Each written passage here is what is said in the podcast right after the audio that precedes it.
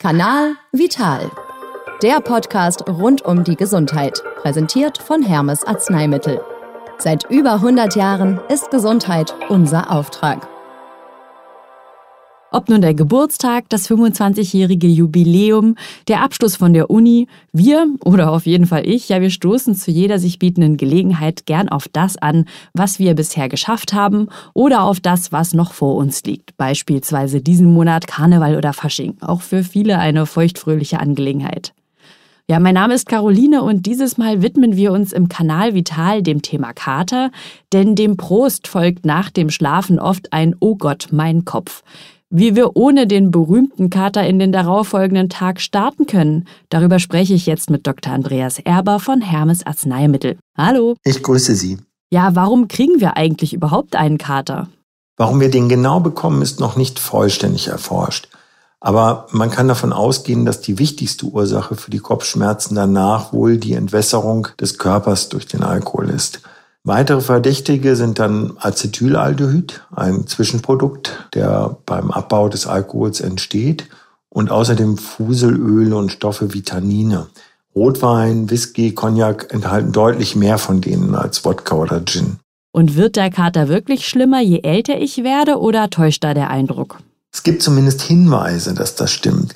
Denn wenn wir älter werden, verändert sich unser Stoffwechsel und der Wasseranteil in unserem Körper nimmt ab. Weil sich Alkohol aber in Wasser löst, bedeutet das, dass die Alkoholkonzentration im Blut automatisch ansteigt. Und auch die Leber arbeitet langsamer und benötigt mehr Zeit, um den Alkohol abzubauen.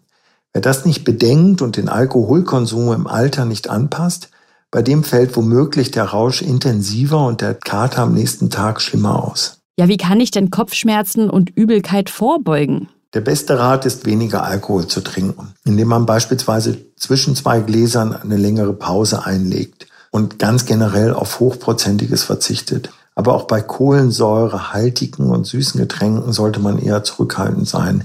Denn die Kohlensäure, wie im Sekt oder der Zucker, wie in Glühwein, Bohlen und Cocktails, beschleunigen die Alkoholaufnahme in den Körper. Vor dem Feiern kann fettreiches Essen dann auch noch helfen, die Alkoholaufnahme im Magen-Darm-Trakt zu verlangsamen. Was bringt denn das Glas Wasser zwischendurch? Wasser trinken reduziert das Risiko der Dehydrierung, die ja einer der Hauptursachen für den Kater ist. Als Faustformel gilt in etwa auf jedes alkoholische Getränk ein Glas Wasser. Und zuletzt ist es auch wichtig, auf den Mineralstoffhaushalt zu achten, denn Alkohol verstärkt den Harndrang. Dadurch verliert der Körper nicht nur Flüssigkeit, sondern auch wichtige Mineralstoffe wie zum Beispiel Magnesium. Und welchen Einfluss hat Magnesium auf den Kater? Einiges deutet darauf hin, dass es einen Zusammenhang zwischen Magnesiummangel und Kopfschmerzen gibt.